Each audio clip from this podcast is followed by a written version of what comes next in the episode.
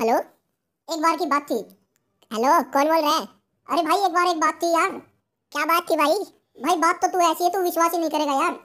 भाई बता फिर क्या बात थी अरे भाई मतलब ऐसी हुई दास्ता लेके आ पास्ता साथ में बैठ के खाएंगे अरे पहले बात तो बता